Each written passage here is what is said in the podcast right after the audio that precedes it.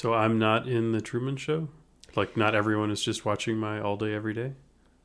Well, I care about you and watch you every day, but I don't believe um, that for a minute. Welcome to Pennies and Popcorn, the show about real money lessons from the world of TV and movies. with your hosts, Carla Cash and Robert Davidson, a couple of personal finance geeks and movie lovers. So, Crazy Rich Asians. Today's episode, we're diving into a movie that hasn't had as much time to be in our cultural lexicon as so many of other episodes have. Yeah, we just did Jaws, which has been around for Almost 50 years. ever, basically. Yeah, Crazy Rich Asians is much newer. Look how hip and cool we are, just keeping up with the times. That's I right. mean, We can throw it back or stay relatively current. Which is so versatile. It's really impressive. Yeah. Crazy Rich Asians came out in 2018. It was based on a book by the same name in from 2013 or so. Is that right? Mm hmm by a man named Kevin Kwan. Okay. Good book. I enjoyed it. I read it while we were hiking the Pacific Crest Trail. And you've been wanting to watch the movie ever since. Yeah, I really, I mean, we couldn't really watch movies very effectively while we were backpacking. So I've been dying to watch it for a long time. We finally made it happen. Yeah, and we thought there's a lot of good content there and are happy to share it with you guys. Yeah, I was a big fan of the movie. I thought it was super funny, well done, heartwarming, all of the things that you could want in a film. And on top of all that, it's got some good money stuff to talk about. It does. Uh, it had a lot of diversity in the movie, uh, believe it or not, based on the title. uh, I read that this is the first movie made by a major Hollywood studio in a couple of decades that had a predominantly Asian cast. So, how's that going for it? Yeah, and everyone in the movie is just perfectly cast and they just do a phenomenal job. Which, one of my fun facts for today is that Henry Golding, who plays Nick Young, the male lead of the movie, Hold on, hold on. His name is Nick Young. yeah, Okay, I'm pretty sure the vast majority of our audience is confused. When you hear the name Nick Young, you're thinking Swaggy P, right? The NBA player who, uh, yeah, maybe Nick Young did well in 2018 in Crazy Rich Asians, but Nick Young, Swaggy P, won an NBA championship, I think in 2018 with the Warriors. So, not the same guy, totally different. Continue. Okay, that is not what I was thinking, nor did I know who Swaggy P, aka Nick Young. He had like a the- 10 year NBA career. Where does the nickname Swaggy P come from? I think it was something about being like the prophet of swag or something like that. Yeah. Okay, okay. You'll have to reach out to that Nick Young to find out. It's taken a turn. Well, this Nick Young is fictional. He is portrayed beautifully by Henry Golding, which is impressive because this was his first acting role of any kind. Before that, he had been a host of a travel show, like a documentary style show, but he'd never actually acted. They Seriously? yeah. You- So- like nothing on like stage in a big way or like any kind of TV show. No like I don't think so. I- cameo, not cameo role, but like a really small bit part on a you know a TV series or something. I, they don't always think need. so. Yeah, Wow. I think this was it. And I had no idea. I'm blown away. Yeah, he did such a good job, right? So they were the like director. We got a new Swaggy P. new Swaggy P. So they wanted him for this role, and they were like calling him and telling him, "We really think you'd be a good fit," and he kept turning them down and saying, "Look, I know the book. This is going to be a really big movie. I'm just not the guy for you. Like, I'm not." I'm not a real actor. You need a real actor. And they were like, we really think you can do it. Come, come audition. And so it all worked out great in the end for. I did read that they were having a hard time casting the part. That they wanted someone who could do the British accent in a in an acceptable way, and most of the other mm-hmm. talent that they evaluated just couldn't get that part down and align with the way the character was described in the book. Yeah, I mean, he's naturally got a British accent, so that's a tick in his win column. My other fun fact is that Awkwafina, who plays Paislin in the movie, she literally just makes the movie. Every scene that she's in is just perfect, and she completely steals every scene that she's in. So Awkwafina did an amazing job, and I was so impressed to learn that she improvised almost all of the lines that we see in the movie. So that is just pure raw talent coming out of Awkwafina there. Just really making the movie, in my, my not very humble opinion. Well, the movie was certainly a hit. I, I read that this was the most successful rom com in the 2010s. So the studio did a good job putting it together, making the movie, uh, advertising it. I read they, I think they spent more than double what they spent to make the movie on advertisement, and it certainly paid off to be a commercial success. Yeah, We're talking about it today. Yeah, it's a huge hit. Okay, my last fun fact. So, Kevin Kwan, the author of the novel that it's based on, is actually from Singapore, but he moved to the United States when he was only 11 years old. And he is now wanted in Singapore because he did not go through the proper channels and like fill out the proper paperwork to get out of serving mandatory military service in Singapore, even though he left when he was 11. At some age, he was supposed to go back and like serve military time, and he never did that. And so to this day, he is wanted in Singapore. And I'm Well- pretty sure if he goes back, he's gonna potentially face charges, fines, maybe even jail time. I don't know. Wow. I mean, it sounds like the dreamers in the United States. You can't really hold 11 year olds accountable for the decisions that their family makes on their behalf. Yeah, that's very true. Brutal. So poor Kevin Kwan, but he's had an okay life. I don't think he's hurting too much. Pretty successful writer. Well, my fun facts were basically centered around the NBA. So that's all I got. Do you want to jump into a plot summary and start hitting all the money stuff? Uh, this movie has a lot of different money things in it. It does. There's so many fun things to dig into. So, super high level plot summary Rachel Chu is dating Nick Young She's what, an economics professor? mhm, at NYU, and her life's going great. She's met this really wonderful guy. He seems to be super down to earth. They're getting along great, been dating for about a year. And he is from Singapore, and he has to go back to Singapore for a very close friend's wedding. He's in the wedding, and he asks Rachel to come back with him, go to the wedding with him, meet his family. So Rachel says, Sure, sounds great, let's do it. And turns out that the whole thing is quite a bit more than Rachel was anticipating because everyone that Nick knows in Singapore is basically crazy rich, as the movie title tells you. So Rachel is walking into this whole other world that she has no idea about and never been a part of. And it's kind of just the unfolding of that story and how things develop from there. Yeah, typical rom com, silly plot lines, goofy things, but with a ton of money. yeah, a ton of money, as we're going to see. So, why don't we take a dive into our very first clip as Rachel and Nick are heading to the airport to take off for Singapore? Okay, game plan. Check our bags, get through security, and then we can eat one of the three homemade Tupperware meals my mom packed for us. Good afternoon, Mr. Young, Miss Chu. We'll take our bags and get you checked into first class. Oh, no, there's a mistake. We're not first class. We're economy people. This way, please.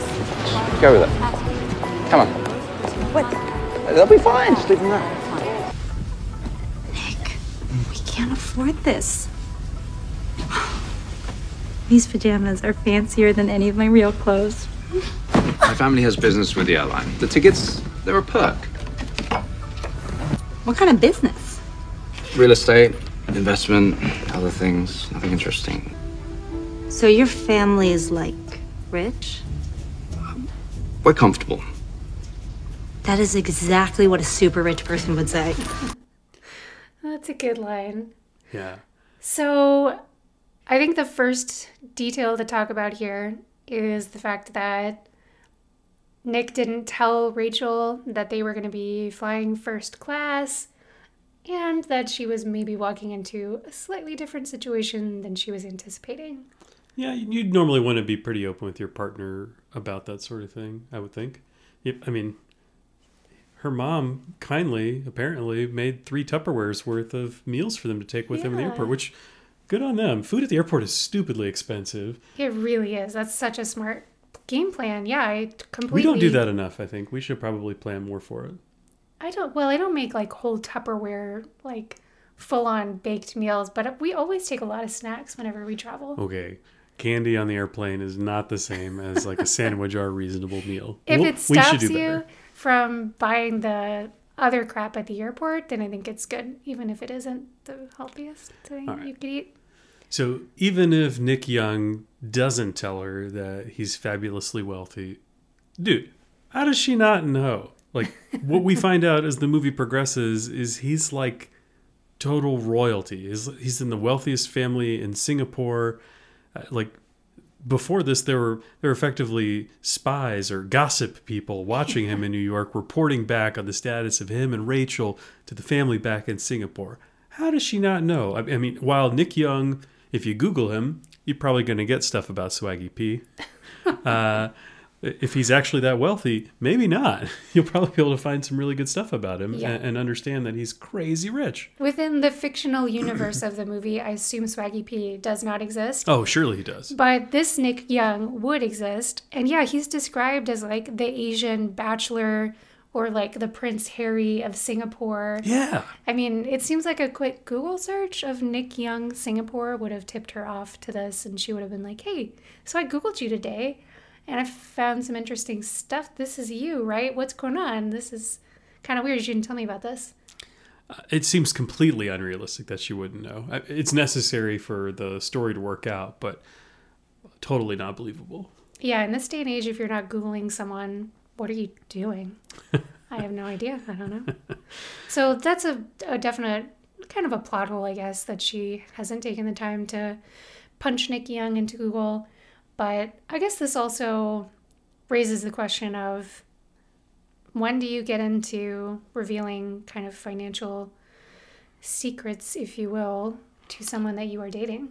So if you're Nick Young, you probably do need to be a bit reserved about that. You can't just go bragging about all of your family's wealth. Otherwise, you're unlikely to end up with a relationship that's going to be fulfilling. There are a lot of folks who would be happy to hang on and hitch their wagon to that opportunity that your family has to offer. And, you know, gold digger is kind of an ugly term, but I think that you have the potential to, to draw out the worst in people and have them just try to take advantage of you. If you have that much money, I think you have to be really careful and make sure that people aren't, you know, betraying you. Uh, it's it's easy for people to do, right? We're watch- we're talking about a movie here. There are actors and actresses playing a part in this movie, and people are capable of doing that in the real life as well. And you could just get duped into partnering up with somebody who just wants to take advantage of you.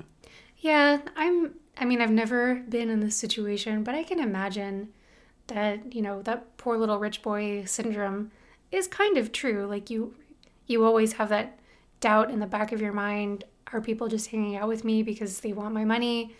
They want to go on the fancy trips with me, and that's taken to an exponential degree with someone that you're in a romantic relationship with. So I'm sure that that is a very real feeling that the super wealthy have to contend with. And I get him wanting to just kind of shield her from all of the craziness of the family, which unfolds as the movie progresses. And also just, you know, have like a normal relationship with her where none of that gets in the way. So I get it. However, he is about to take her into a completely different universe that she is just thoroughly unprepared for. So for him not to have had the conversation with her by now, I think is beyond the pale. Like Oh, he's uh, he's really messing up here. D- doesn't the story make it seem like they've been together for about a year? Is that Yeah. right? Yeah. I mean, at that point, you ought to be revealing some meaningful things about more than just you and your whole family, right? I, I think that's pretty relevant uh, to, to have been covered at that point. And if you're disguising something at, at that stage, come on, do better. Yeah. I would say roughly the six month mark. If things are going really well, you're feeling serious, that's probably about the time to have a conversation about some big financial secret, whether it's, hey, I've got half a million dollars in Well, hold on, hold on. so I, we were talking about Nick Young there for a moment, and I think you know if you're fantastically wealthy like that, it's different. If you're an everyday person, if you're just an average regular Joe, I don't know if the six month mark is really the right time to have an opus, open, honest conversation about your financial realities. I would imagine if your financial realities are relatively normal, you know, close to average, which doesn't mean a lot, right? You could be in a fair bit of debt, or you could be very successful and have a plan for, you know, extreme investing or managing your spending in a really conservative way. I think you ought to reveal that sort of stuff about yourself pretty early on, right? It's it's your financial life is a big part of who you are as a person, and unless you have the characteristics of, of Nick here in the show, it's unlikely that people are going to be taking advantage of you. Yeah, I suppose that's reasonable. Uh, you don't have to go first date. Oh, by the way, I have sixty thousand dollars in student loans, and I foreclosed on a house last year. yeah, I guess that's the kind of thing I'm talking about. I don't think you have to reveal stuff like that too early in a relationship, whether it's on that end of the spectrum or, you know, hey, I've done pretty well. I've saved a decent amount of money and I'm pretty frugal about it and want to continue to be frugal. I think part of it is that those things will unfold naturally. You'll pick up on how frugal people are just through a, the normal course of a relationship. If you have your antenna up, you should be picking up on those kinds of things anyway. There certainly your actions should demonstrate your values and your financial realities but yeah, certainly after a few months or six months or whenever your relationship is serious, it seems pretty basic that you'd want to share that information. Because if you're not on the same page, maybe you should reconsider uh, either getting on the same page or getting out of this because it's not likely to work out very well in the long haul. Yeah, that could be true. So Rachel didn't understand that he was super rich because he didn't tell her, she didn't look it up, and I think his actions didn't indicate that he was super rich. It's not a big deal, obviously. I just think it's kind of weird that I had no idea. I mean, you have a Jamba Juice card. You use my Netflix password. You play basketball at that Y that kind of smells. I really like that place, thank you very much. And yes, my family has money, but I've always thought of it as theirs, not mine. I get that, but I'm going all the way over there to meet them. I kind of just want to know what I'm getting into. And, you know, they're your family so, few things to discuss here. Jamba One, Juice. uh, who has a Jamba Juice card? Ugh, not into it. So she doesn't know that he's super rich because he doesn't do fancy or crazy things, and he lives his life frugally. He's stealing her Netflix password, which is so common, and he's trying to get that. I don't know how Jamba Juice cards work. I assume it means like buy nine and the tenth is free or something like that. Probably. Uh, you know, she, he, he goes to the Y, whatever. Like, I think these are great habits for somebody who's fantastically wealthy to have. Well, I don't necessarily condone stealing Netflix passwords. I think everyone should pay for their own Netflix password. But other than that, yeah, I think everything that she's talking about, like the general tone of, hey, you don't act like a super rich dude. What's up with that? I think what's up with that is he's not a snob, which is such a great thing to be. And for her, I, she's not making him feel bad about it. No, which is good. I would I would really not like her character if she were like, why haven't you been buying me expensive purses? Like, and I don't think he would have been dating her because that's not kind of what he's about too. I mean, she should make him feel bad at least for a little while for not being open about his life. Yeah, for sure. I think he messed up in such a big way and especially like given what happens with her meeting the family and them just not being accepting of her because she doesn't come from a rich family herself that part he really should have seen coming and helped prepare her for what it was going to be like but on the topic of stealth wealth i think nick young has been doing something really admirable and good so it's awesome to live well below your means and he should be very much applauded for that yeah, you should spend money on the things you value. So in the United States, there are about 20 million or so millionaires in the mm-hmm. country. Mm-hmm. Well, you know, we don't have 20 million people going out there and living it up and spending every dollar and going crazy. That's just not reality. Uh, there certainly are people who who live that way. We, we lived in Dallas a long time, and I, I remember you joking with me about was it the thirty thousand dollar millionaire? Yeah. Right. People who uh, live it up and try to present themselves as substantially more wealthy than they are. Um, I'd much rather be the million dollar thirty thousandaire who you know somebody who has all this money, but instead looks like you're you're relatively cheap or you know not cheap, but you don't spend money frivolously and you use it in a way that's productive and useful for you. Yeah. So just to flesh that out a little bit, the thirty thousand dollar millionaire is a kind of derogatory term for someone who earns $30,000 a year, but wants to seem like they earn a million dollars a year. So they they're like specific cars that you can lease for pretty cheap, but they're still like luxury brand cars. They just don't have like all the bells and whistles that like a really high end luxury car would have, and certain like certain way of dressing, certain you know trendy areas that they hang out in, all of which they can just barely barely afford, but that kind of seem more posh and high end than they are. And I don't know what it is about the culture in Dallas where we used to live for such a long time, but yeah, it tends to have a lot of folks who fall into that category. So don't be a $30,000 millionaire or a $40,000 millionaire or a $100,000 millionaire. Like you should be living under your means and saving. That's that's the path to building long-term wealth and ultimately maximizing your happiness in life. So we're not the youngs, but we're doing okay.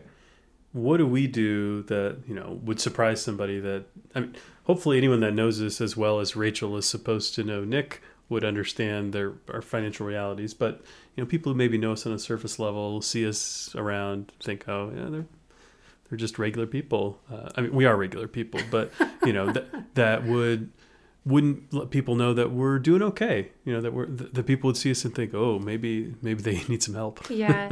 well, we have one car between the two of us. Yeah, I bet that surprises a lot of people. Yeah, and it's a pretty old Prius that has been through the ringer. I mean, Priuses are nice cars, but ours is a little more beat up than average because we have driven it all the way up to Alaska and it's been through some Alaskan potholes and all kinds of traumas. Um, also, we like never wash it. So there's That's true. that. So yeah, we drive around in a pretty beat up, dirty car. Just the way we dress is probably, you know, we're neither of us are big clothes hounds at all.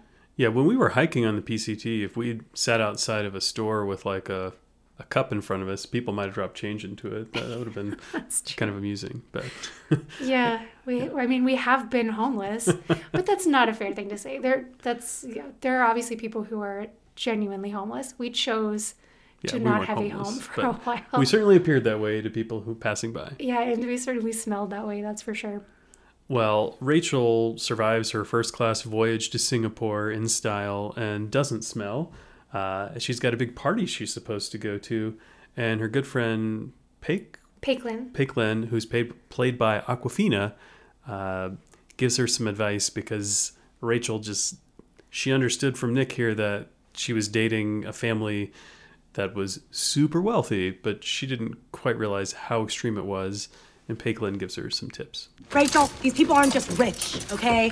They're crazy rich. Look, there's new money all over Asia. We got the Beijing billionaires, the Taiwan tycoons, but the Young family, they're old money rich. They had money when they left China in the 1800s, and they went all the way down here.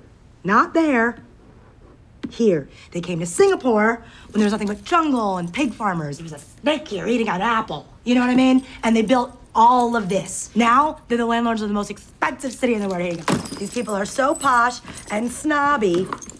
They're snotty. Ew. Yeah, but Nick's not like that.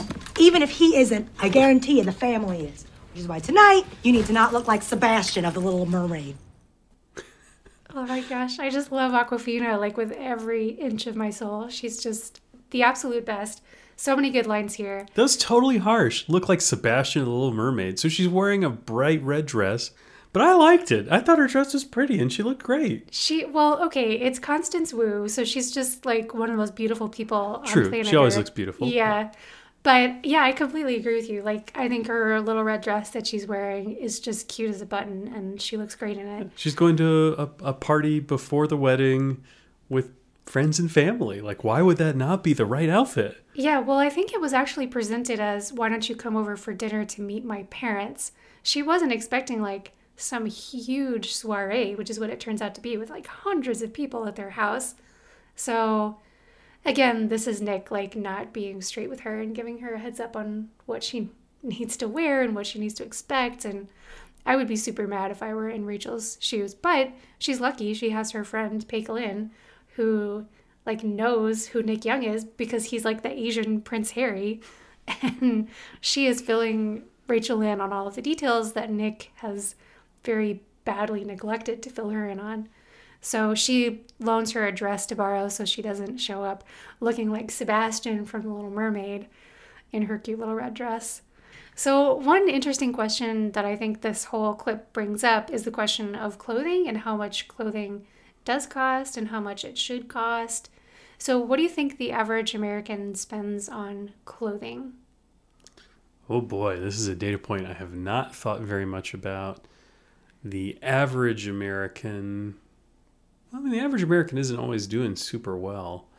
Uh, let's go with $2,500 a year. Oh, that's actually a little bit high. So, right. yeah. Well, that actually probably isn't high for women. Women tend to spend a lot more than men on clothes. Such a stereotype, but here we are. Um, but yeah, the average is about 1932 a year, which comes down to 161 per month, which to me sounds really, really high. Yeah, I don't think we spend anywhere close to that. Oh, definitely not. I mean, I don't think we spent any money on clothing for the last two years. No, that's not right. I bought a new pair of jeans. Did you? Yeah. I haven't. I got some new socks. I need some new jeans. I think you got some new underwear. I did get some. You're forgetting about some of the, you know, the basics. Okay. Okay. We spent like a hundred dollars. Yeah, it probably is about a hundred dollars. Yeah, over the course of two years. So we are substantially below average. Also, it does catch up to you. Like we're gonna have to start replacing stuff at some point. Yeah, it's starting to wear out. We also are very fortunate to have received a lot of gifts in the form of clothing over time. That's well. true. We So probably well, we actually probably do spend money on clothing because we give it as Christmas gifts every year, and then we get it as Christmas gifts every year. That's true. so it's a good system. It works out. But yeah, it's uh, we definitely spend less than the average American on clothing, and I would, you know, take a long hard look at your budget if you're spending that much on clothing because you probably don't need to. You know, one interesting psychological phenomenon that I have read about, which just feels undeniably true, is called the spotlight effect, where we all, because we are the center of our own universes, we feel like we must be at least somewhat the center of other people's universes. And so we have this imaginary spotlight on ourselves and think that people are paying so much attention to how we look and what we do. And in reality, nobody cares. Why? Because they have the same spotlight on them and they're just focused on themselves and what people think about them. So I'm not in the Truman Show. Like not everyone is just watching my all day every day. Well, I care about you and watch you every day, but I don't believe um, that for a minute. No, you are not. All right, well, good because if my clothes and my sense of fashion are an expression about who I am and what I care about, I'm not really doing a good job of portraying that to the world. That's fair. If everyone were watching, I, maybe I would try harder. Yeah. So if you are, you know, fretting a lot about what what you wear and how you uh, appear to other people, I would just turn that down a notch because the reality is nobody probably cares. You could probably get away with wearing the same, you know, handful of outfits. I mean, maybe like I would say about 10 outfits is a great number of outfits to have like to go to work. If you rotate through those, nobody's going to care that they're seeing the same thing like every few couple of weeks. So I have the opportunity to work from home most of the time. And I had a call set up this week that was supposed to be with a customer, and it got canceled at the last minute. And uh, one of our directors was was on the call, and he sent an email saying, "Is this officially canceled? Because I'd love to switch back into my normal hoodie or flannel shirt instead of this pressed one that I have on for for the client." Which, you know, I think that's about right. We, we we try to be comfortable. That, that's what I try to do with my clothing. I, I like when other people do the same. Uh, it's certainly fun to get dressed up and, and to be fancy, which I feel like Rachel did here in her, her nice red dress. Uh, it turns out the dress she borrows from Awkwafina was kind of a hit at the party. Everyone liked it. It was nice and fashionable. She she wore it well. Um, are they the same size? They- Was that actually going to work out with her just handing a dress over? I did like not that? pay attention to that, but they look roughly the same. Yeah, I bet that would have worked out. All right, I just just wondering about that.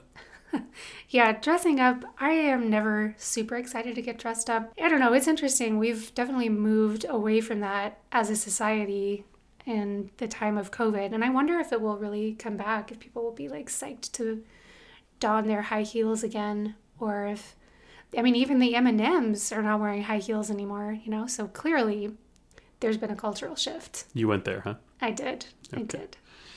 Well, so in the show, she goes to the party, she passes the part from a fashion standpoint, but she's not passing the part when it comes to building a relationship with the family. Like they are not welcoming her at all. She's getting the cold shoulder. She went to like the bachelorette party and some people put like a giant fish in her bed and just, you know, With a sign her on the wall that oh said, yeah. catch this, you gold digging bitch. Know, Yeah, it was ruthless. Very Um, ruthless. which is crazy since, as we know, she is not interested in Nick for his money unless she's doing a really good job acting like she didn't know. Maybe that's what this whole thing's all about.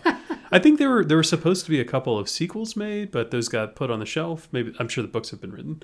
they have been. Um, do we find out in those that she actually she knew the whole time? Is that the way that goes? I have not read the sequels, but I assume not. Okay. So the family has not fallen in love with her, even though she's head over heels for Nick, and they are really, really happy together. And she's just feeling the hate from her future potential mother in law. Mm-hmm. And so she talks to Peik Lin, she talks to Awkwafina to try to figure out what to do about this because it's just, she's, she just doesn't seem like it's going to work. Yeah, she's considering leaving Nick at this point because her the family just hates her. They just won't accept her. Yeah. You know, I bet if you told her you'd leave Nick for like a million dollars, she will write that check. They do that around here. She looked at me like I was nothing. Like a $10 million check. I, I I feel like she would do that. You know, tell Nick I had food poisoning or something. What? That's bullshit. You're just scared. I'm not. You're right. Damn straight, I'm right. It's Peik Lin. I'm always right. Yeah, she's like trying to play a game of chicken with me. Where she's like coming at me and like thinking I'm gonna swerve like a chicken. But you can't swerve. I'm not gonna swerve, not for her. No, chickens are bitches, dude. And I'm not a chicken. You're not a chicken. You gonna roll up to that wedding. You gonna be like, bok bok, bitch. Bok bok, bitch. Bach, Bach, B? Buck buck bitch. Carla. I mean, it's just the perfect line. Do you, do you think that was in the script? You, you read the book. Was this a line that Awkwafina just made up on the fly? And I feel like it was. I don't remember it in the book, and it has been like two years since I read it, but I feel like I would have remembered buck buck bitch. okay, uh, I wonder if Rachel Wu was just like, I guess I got to go with this. Yeah, her, they both just deliver those lines very, very well. It's great acting. So, do you think that Nick's mom would actually have written like a $10 million check to make Rachel disappear? I mean, maybe she'd have haggled it down, but it seemed like a ten million dollar check is uh, within the range of realistic money for her. It, it sounds like it's a rounding error, and and that ludicrously wealthy family. Yeah, we we never find out just exactly how much money the Young family has, but it they clearly seem like billionaires. Yeah, I mean, it's it's definitely possible for her to pull it off. I don't think she would. I think she would worry about alienating her child if he ever found out. It'd be it'd be really really terrible. So, should Rachel have taken the money, or should she have said, Should she have asked for it? "Yeah"? Uh gosh. I mean, no, right? Like you're you have one life. You don't have the opportunity to go uh, run a bunch of simulations and see exactly what's going to happen. But if you think your path to happiness is with uh, Swaggy P, uh, well, you can't go ask for this pool of money. I, I think that's crazy. If you had that money, you know, she's an economics professor. I'm sure she would put it towards more charitable uses than the Youngs would with that specific set of $10 million. I'm sure the Youngs give tons of money to charity. If you're that wealthy, you probably are able to do that sort of thing. You know, get your name on the side of a building. uh, but They clearly fritter a lot of money. So, yeah, it is definitely possible that Rachel could put that money to better use if she were to basically extort it from the Youngs. But what an awful thing. Even if she, you know, donates 100% of it to some fabulous charity, it would still just feel smarmy. And I don't think she would feel good about it for the rest of her life. And of course, it would mean instead of saying "buck buck bitch" to the mom, it would mean just giving up and you know. yeah, she should even- play that game of chicken, see where it goes. Yeah, yeah. There's no need to give up on, you know, spending a lifetime with a man she really loves. If that's you know, she should fight for it. So I think she's doing the right thing for sure. Yeah. I mean, so if we take a historical look at things, you know, marriage was very much about maintaining family relationships and Mm-hmm. money and status. There were always for for elite, super wealthy families or powerful families. If we're talking uh, different eras, marriages were, you know, they were matches made by the two families for a productive unification. There was some Mm-hmm. beneficial use for the broader family. Yeah, maximizing power or maximizing wealth. And yeah, historically, instead of paying someone money to walk away, you would often You like pay to buy in, right? Yeah, yeah. I'll give you this much money if you'll marry my kid. So it was definitely even more so a financial arrangement in days of yore.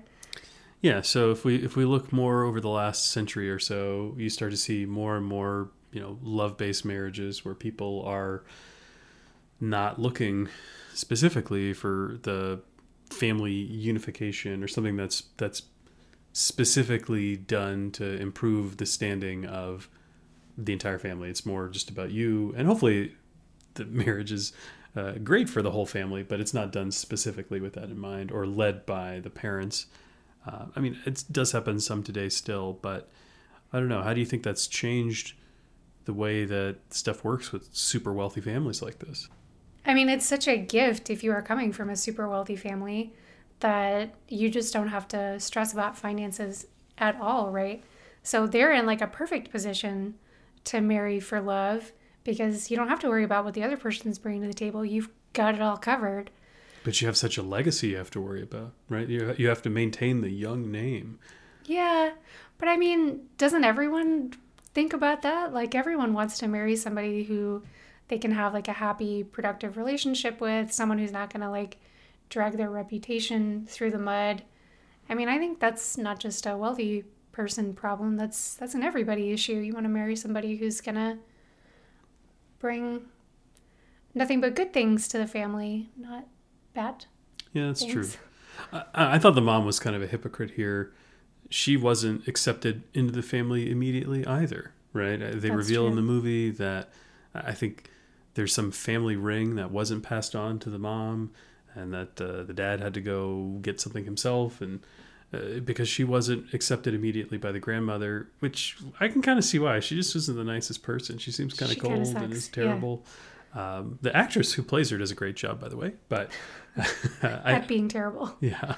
Uh, nevertheless, I feel like her rejection of Rachel is just so hypocritical because was she ever really welcomed into the family herself? Shouldn't she want to make it easier for her, for her potential grandchildren? You know, come on. Yeah, I mean, I think that's not an uncommon phenomenon. People pull the ladder up behind them, you know? They were able to get to, to some really awesome place in life, and now they're like, yeah, that's enough. Close the door. and from now on, like, we only want people of our own kind, as she says to Rachel, people of certain levels of breeding and wealth. So, yeah, she's not my favorite. Um, and that concept of pulling the ladder up behind you is just so awful and, yeah, completely hypocritical, as you very correctly point out. So, one thing I think we should touch on certainly marriages used to be more about, you know, unification of families in order to maximize wealth or power, but there's still very much a financial relationship today. They can be made less so if you have your finances completely separate. You know, it would be a really good idea to get a prenup if you wanted to have that approach to it. Make sure that what's yours stays yours. And if somebody, you know, if you're marrying someone who has a lot of debt and you want to make sure that that stays theirs, you can do that. And I think that's a great option for a lot of people who love each other but are just not on the same page financially. But it's certainly great if you can find someone who is your financial soulmate and has a, similar approach in terms of how much they feel comfortable spending, what, you know, material things they really value in life, what non-material things they really value in life. So, we have a great financial partnership and I value the heck out of it. It would be much harder for me to be married to someone who was like, I'm just going to go buy a super expensive sports car now because that's my thing. Or this shirt isn't the latest style. I need to go buy. You you would have a hard time with a partner who spends an average American's clothing budget each year. Is that what you're trying to I, say? yeah, I probably would, honestly. Okay. I think it's a really good idea to think seriously about what financial page you are on in the book of life before you hitch your wagon to somebody for life. Yeah, clarity. Just like Nick should have been clear with Rachel about Mm-hmm. who his family is and who he is in a more complete way. You should you should be open and transparent with someone that you're thinking about spending the rest of your life with. Yeah, one thing we should note so I think we've been talking about how crazy it is that he didn't reveal to her, you know, what his family had and what she was walking into. But also, like, the, the biggest thing is that we learned that his family is expecting him to move back to Singapore Oh, like yeah. any day now to take over the family business and be like the new Mr. Young tycoon of Singapore. And maybe he's going to say no to that, but he seems like he's at least on the fence about it. So, this whole life that he and Rachel have had together in New York was basically like a temporary fling for him. And if he's actually going to marry her, she's going to have this completely different life. So, that is the biggest reason I think why he really needed to be straight with her way, way earlier in the relationship. Like, look, I'm gonna have a lot of family pressure to one, move, two, take a totally different job, three, like be this figurehead of a super wealthy family. And I don't know, what do you think about that? Right? Mm-hmm. Like that's a conversation they should have had so much Pretty ridiculous sooner. not to share with someone that you're gonna move to the opposite side of the world. Yeah. And basically become like a totally different human. Yeah. Yeah. Conversations should have been had. So the movie centers around attending this wedding, and we see a fun clip here in a moment about the mothers of all of the people who are bride and groom aged and guests of the of the wedding there, and talking about how lavish this party was. Is this a church or a paddy field? They spent 40 million on the wedding. Really? That's too much. We're Methodist. 20 million is our limit. So, surely there are several m- wedding-based movies or TV episodes or something that are going to be much more centered around that than than this particular movie. So, I don't think we want to go too deep on uh, wedding costs or any of that sort of thing. It's coming. Yeah, be be ready for it. But uh, I, I love how she said, "Is this a you know a paddy field or a church?" Because the wedding, man, they decked out the place where they're holding this ceremony, and it was beautiful. If you're going to spend forty million dollars on a wedding, you better deliver the Yeah. kind of guest experience that they are here. Yeah, it's like a rainforest in there. That's why she says that. It looks so beautiful. Yeah, doesn't the bride like kind of walk down like a like a creek or like a like Yeah. there's, there's literal water Yeah, on so the floor, like a lot of it. yeah, just before the bride walks down the aisle, They like the flood the aisle area, right? is like a little bit um, what's the word? Sunken? Sunken. Yeah. From the rest of the church, and they fill the aisle with water slowly. There's flower petals floating on it, and it's just like otherworldly, really, really beautiful. So yeah, if you're gonna spend that much money on a wedding, you should do something cool, like flood the church in a pretty way. I know that sounds weird. Yeah, I mean, they have like a princess there and everything. I'm sure it lived Yeah. up to her standards too. I would hope so. I can't imagine anyone attending that wedding and feeling like it didn't live up to their standards. So when I heard they spent forty million dollars on this wedding, my initial thought was, okay, this is a movie. This is realistic. What's the most expensive wedding that's that's ever really happened? And what I read was that in 2004 there was a 55 million dollar wedding held in Versailles. Uh, that just I, I imagine was just gold plated everything. Yeah, That's the general vibe of Versailles, gold plated everything. I, I think I read that it was like a week long set of festivities that the the family I think there's like a thousand guests or something like that. They they had basically rented out some huge hotel, super fancy place in Paris for all their guests to stay at while they were there for the wedding festivities. So it you know it adds up fast. that would add up pretty darn quickly. Um, I don't think that's the most expensive wedding in history, though. No, uh, well, it's hard to tell, right? Like nobody really publishes the figures or exactly what counts as money spent on the wedding. But I, I did look into this as well, and my thought was, you know, Methodists are only going to spend 20 million on the wedding. if you're going to pick a denomination to go with, I think you might want to be a member of the Church of England, the uh, the Anglican Church, because it seems like they do weddings big time, like the Princess Diana wedding or the Kate Middleton wedding. Yeah. Those were those were big affairs. Yeah. My what I saw was over a hundred million dollars. In today's dollars, I assume. Yeah, I assume so. So a lot, a lot of dollars being spent, and you know they had thousands of people come to that reception, and so it's definitely quite the affair. Oh, okay. So you mentioned the fact that it's um, Methodist, twenty million is their limit. so we would not have picked up on this as people who have never been to Singapore or lived in Singapore, but apparently that is a joke that Singaporeans would understand because the Methodist Church in Singapore is like the most lavish, wealthy church that they have. so this is apparently a joke that like, oh, Methodists couldn't spend this much on a wedding when oh yeah, they could. Okay. Yeah. So that's a little insider note for you for from Singapore. All right. Well, next time I uh, make my way over to Singapore, I may have to check out a Methodist church. Yeah. So, like Robert said, we will delve more into just how crazy the wedding industry is and how much more expensive things get when you tell somebody it's for a wedding. Um, but I think we'll save that for another episode that's more wedding focused. But $40 million for one evening's worth of time, whew, that, uh, that makes my heart hurt a little Bok bit. bok bitch.